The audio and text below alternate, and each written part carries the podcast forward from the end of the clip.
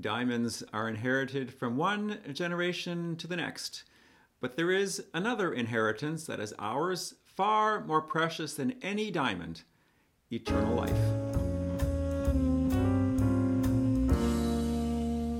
Welcome, friends, to our final episode of Dust to Diamonds, this special Lenten preaching series that we have been going through for this season of Lent. Thank you very much for your faithfulness in journeying along with me, whether you've been watching these videos or perhaps listening to me on the podcast. God bless you for your faithfulness in that. We looked at over the last few weeks the parallels in the spiritual life of how the Lord, with our cooperation, will take the dust of our lives, particularly in this season of Lent, with our prayers, our fasting, our almsgiving, and form them into precious diamonds that are mined, that are cut and polished in such a way as to radiate the maximum amount of light. He, Jesus, who is the light of the world, capital L, light, as a natural diamond, will itself reflect the natural light, small l, light. Diamonds last forever because they are the hardest known substance on earth, and they are indeed greatly treasured. But the Lord in, in the Gospels, he talks about how we are to have the true uh, treasure, and that true treasure, which is the gift of eternal life, is where our heart is to be of maximum usefulness and openness uh, to Him. This is what the Lord uh, says in the Gospel of Matthew. Do not lay up for yourselves treasure on earth. Instead, lay up for yourselves treasures in heaven. For where your treasure is, there will your heart be also. Diamonds are treasured, but eternal life is our greatest treasure. Diamonds are inherited, but eternal life is instead our true and greatest inheritance given to us by the Lord Himself, the work of redemption that He accomplished on the cross. And we're soon to enter into Holy Week, where we will spiritually journey along with the Lord in His passion, death, and ultimate resurrection. We have an inheritance. What is the Lord offering to us? Through the prophet Ezekiel, the first reading we have today for this fifth Sunday of Lent. He says that I am going to open your graves and bring you up from your graves. I will put my spirit within you so that you may live. Why is the Lord doing this for us? Why is this being offered to us? Because in His eyes, each of us is indeed a precious treasure, far more valuable than any diamond, the biggest, most elaborate, shiniest rock diamond of the world we are that much more precious in the eyes of our Heavenly Father.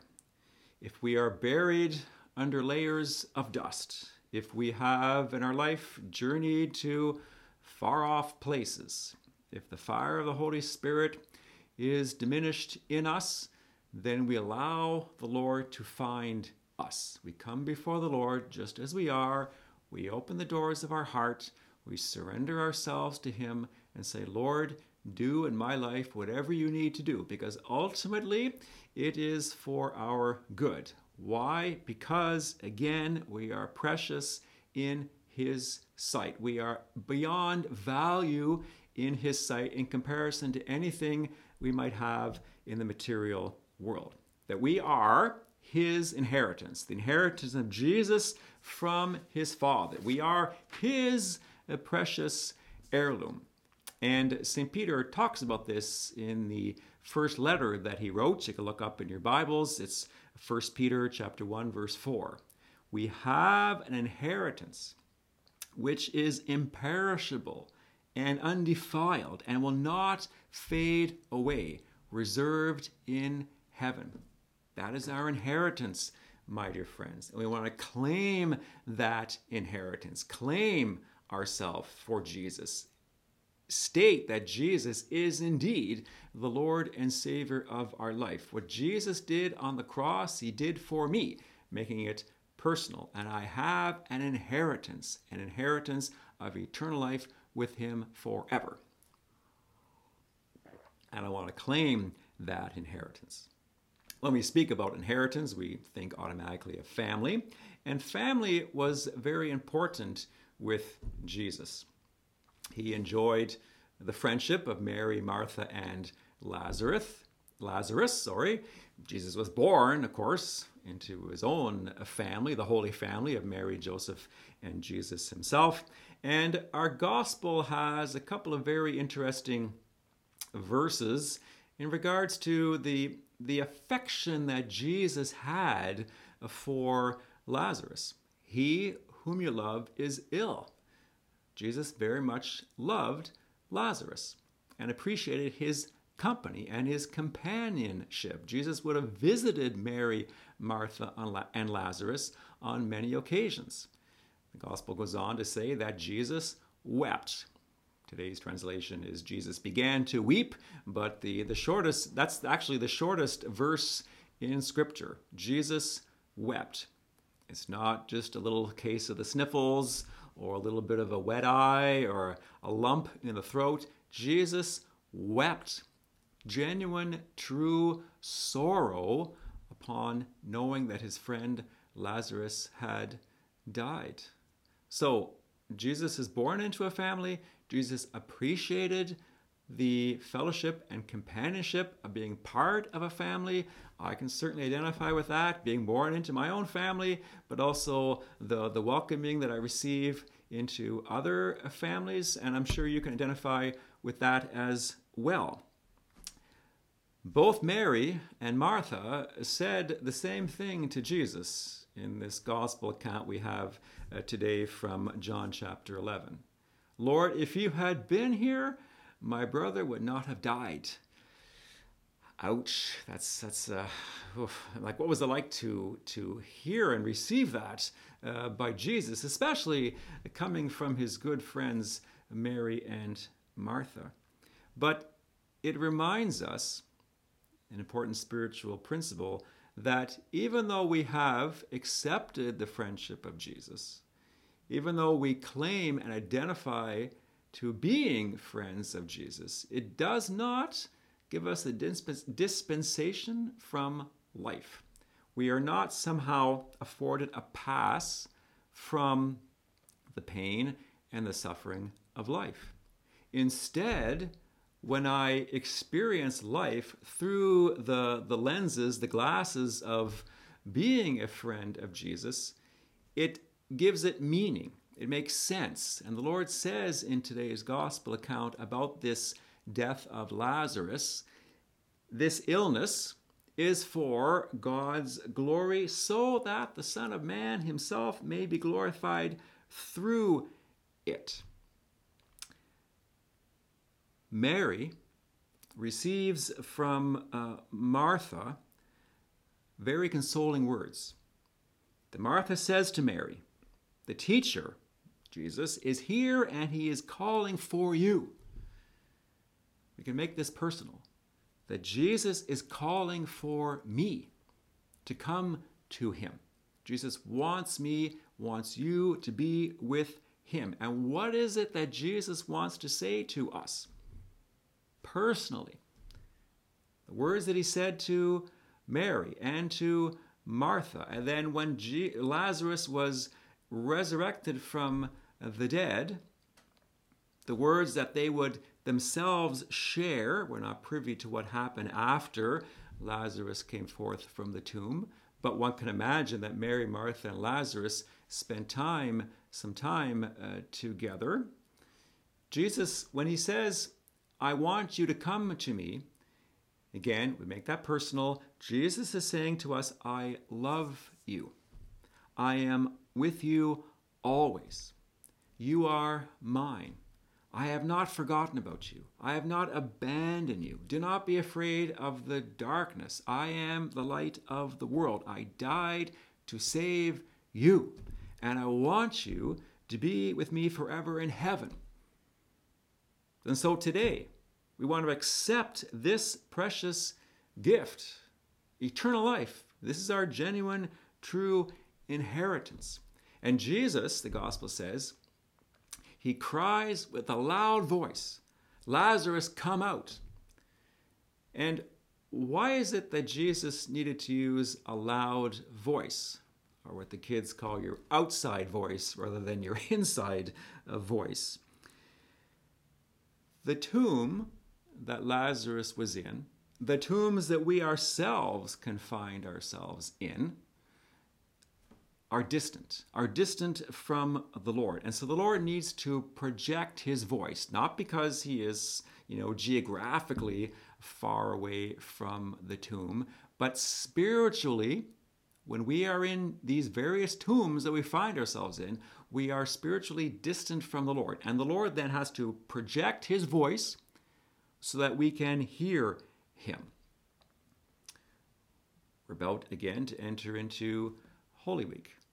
And Jesus on the cross, he, Matthew's gospel says, cries out with a loud voice, My God, my God, why have you abandoned me? Because at that instant, the Lord was completely, totally separated, distant from the Lord. And so he cries out with a loud voice to his Father because he wants his Father to hear him. He felt distant, he felt separated we are distant. We are separated from the Lord when we are in these various tombs of our life. But the Lord, in His mercy and goodness, is more than capable of meeting us halfway, or even more than halfway. He's the one that projects His voice so we can hear Him.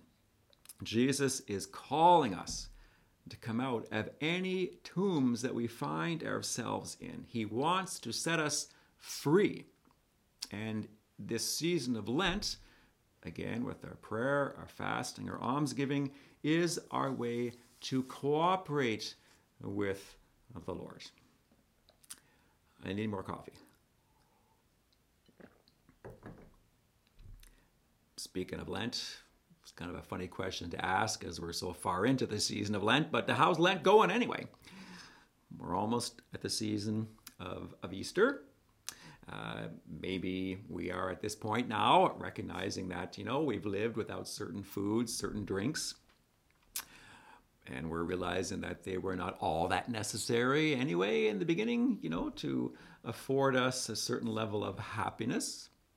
Maybe with the various spiritual disciplines we've taken on, daily mass, rosary, Bible reading, etc., we're realizing again, you know what, they haven't they haven't overtaxed us. The question is are we willing to cooperate with the Lord as He continues to change the dust of our life into precious diamonds, ultimately preparing us to receive our greatest inheritance, which is eternal life? Do I see Easter as the finish line? Or Lent as spiritual spring training, preparation for yet for whatever yet is to come. Because if I see Easter simply as the finish line, oh, thank goodness I got over that. Okay, where was I, right? Take up what I was doing before and go back to what I was doing or eating or drinking before. Not that these things are bad in and of themselves, but if I see Easter simply as the finish line, I miss out on an opportunity to continue to cooperate with the Lord.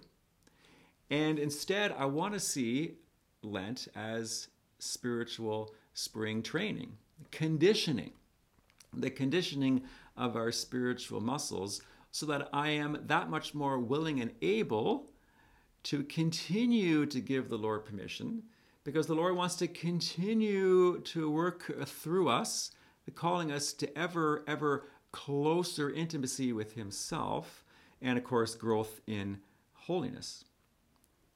Lent is our way to warm up, to get ready for the season of our life that lies ahead, to continue to build on the positive changes we are recognizing in ourselves, to encourage the positive changes we are seeing happening in others, because it's our preparation our preparation to receive our true treasure, mm, far more precious than any diamond, which again is eternal life. It's almost been three years since Pope Francis stood alone in the square of St. Peter's in Rome to give his Urbi et Orbi message at the beginning of the pandemic. The date was March 27th, 2020. And on that occasion, I'm sure we can all remember watching it on TV, the solemn nature of that of that event, standing again alone by himself in an empty square, speaking to the world and to the city of Rome. He said on that occasion, For weeks now it has been evening. Thick darkness has gathered over our squares, our streets, and our cities. It has taken over our lives, filling everything with a deafening silence and a distressing void that stops everything as it passes by. We feel it in the air. We notice it in people's gestures. Their glances give them away. We find ourselves afraid and lost, like the disciples in the gospel. We were caught off guard by an unexpected and violent storm. Pope Francis went on to say on that monumental occasion, It is not the time for your judgment, Lord, but of our judgment. A time to choose what matters and what passes away. A time to separate what is necessary from what is not. A time to get back on track with regard to you, Lord, and to others. A time to get back on track in regard to you, Lord, and to others. Three years on, how are we doing with this? What causes us to forget this? What causes us to uh, forget that we are offered a precious treasure far more valuable than any diamond eternal life. That is our genuine and true treasure, our genuine and true inheritance that we want to claim. What is it that causes us to forget that? It's the emotional, mental, spiritual, intellectual stones that close us off into tombs, as Lazarus himself in today's gospel account was closed off into a tomb. What tombs do I find myself in? The tomb of resentment, anger, unforgiveness, fear, self pity, addiction, comparison to others, etc. What tomb do I find myself in today? But all is not lost, my dear friends. There is profound hope, and the world needs hope, especially in these dark times, and his name is Jesus. And the Lord says in today's gospel, I am the resurrection and the life. Anyone who believes in me, even though they die, will live.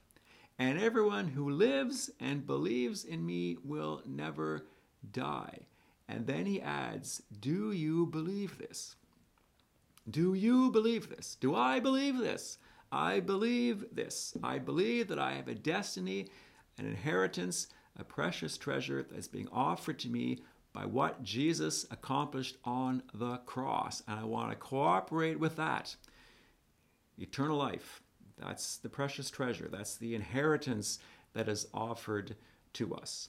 And the way I cooperate with the Lord so that I can accept and receive and experience and live that forever is that I give the Lord permission to continue to form, to mine, to cut, to polish, so that I can radiate His light as a diamond radiates the natural light in the natural world. A diamond lasts forever. And in Christ, we will too eternal destiny that is ours in our true treasure, our true inheritance, which again is eternal life. So let us pray.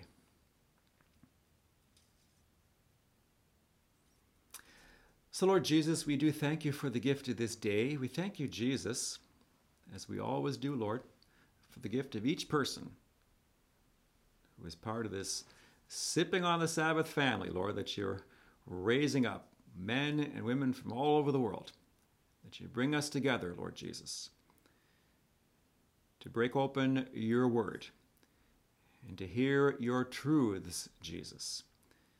Your truth of love, your truth of mercy, your truth of peace. But also, Lord, the truth that we do need to hear, calling us, Lord, by your grace to cooperate so that we can break free, Lord, break free of anything in our life that's not of you. We thank you, Jesus, for these last few weeks of reflecting, Lord, how you take the experiences of our life and you form them, you mine them, you cut them, you polish them, so that we can, Jesus, like a diamond, radiate light. Radiate you, Jesus, the light of the world. Help us to do that, Lord. We give you once again, Lord Jesus, our yes, and we give you permission, Lord, to continue to move and act in our life however you wish, keeping in mind, Lord, that whatever it is that you're asking of us, whatever it is you allow to happen, Lord, is ultimately for our sanctification, for our good. Lord Jesus, we do come before you today, and we can be like Lazarus. We can find ourselves, Lord, in various tombs with stones rolled in front of them. Maybe, Lord, we have put ourselves in a tomb. Maybe, Lord, we have rolled the stone in front by ourselves. We repent of that, Lord. Lord, maybe we have been put into tombs by other people. Maybe others have rolled stones in front of the tomb, blocking us in. We want Jesus today to repent of any way in which we have done this and to forgive Jesus from our heart anyone who has done it to us. Regardless, Lord, whether we're in there ourselves or we've been put in there by someone else, Jesus, we ask you. We cry to you, Lord, to roll that stone away. It's too heavy for us, Jesus, to do it on our own. Just roll that stone away, Jesus. Call us out. May we hear those words, Lord, that you spoke to those standing beside Lazarus unbind him and let him go free. We want to be unbound, Jesus. We want to go free, Jesus. And this is all a gift from you, Lord, that we accept. Help us, Lord, to put aside the bandages that are tying us up, that are binding us. We want to discard those, Lord, and live, Jesus, in the fresh air and the breeze and the sunlight of your Holy Spirit. We're praying especially, Lord, for anyone who themselves are carrying a very heavy burden. Anyone, Jesus, listening or watching this podcast who has been away from you in confession for a long time that you would continue, Lord Jesus, to speak gently to their hearts, call them back to yourself, call us all back to yourself, Jesus, so we can all experience the profound healing effects of those words, especially before Easter, Lord. Your sins are forgiven. Go in peace. Mother Mary and Saint Joseph, our guardian angels, our own patron saints, please pray for us today. Amen. Okay, well, there you go. God bless you there. Enjoy the rest of your day. Thank you again for journeying along with me. We'll continue, of course, in the weeks and months to come. This is not the end, but we will get back to our regular scheduled sipping on the Sabbath uh, programs ASAP. God bless you in the meantime. Keep let's keep praying for each other. If you have any particular prayer requests, intentions, don't hesitate to send them my way. please pray for me and know that I am indeed uh, praying for you. If you're new to this channel, don't forget to subscribe. Thank you again, as always, for your ongoing temporal support that makes this ministry possible. Stay caffeinated. Remember that when we're powerless, that's when we're strong, and victory is indeed gained through surrender. And may Almighty God bless you today and every day, Father, Son, and Holy Spirit. Amen. Bye bye.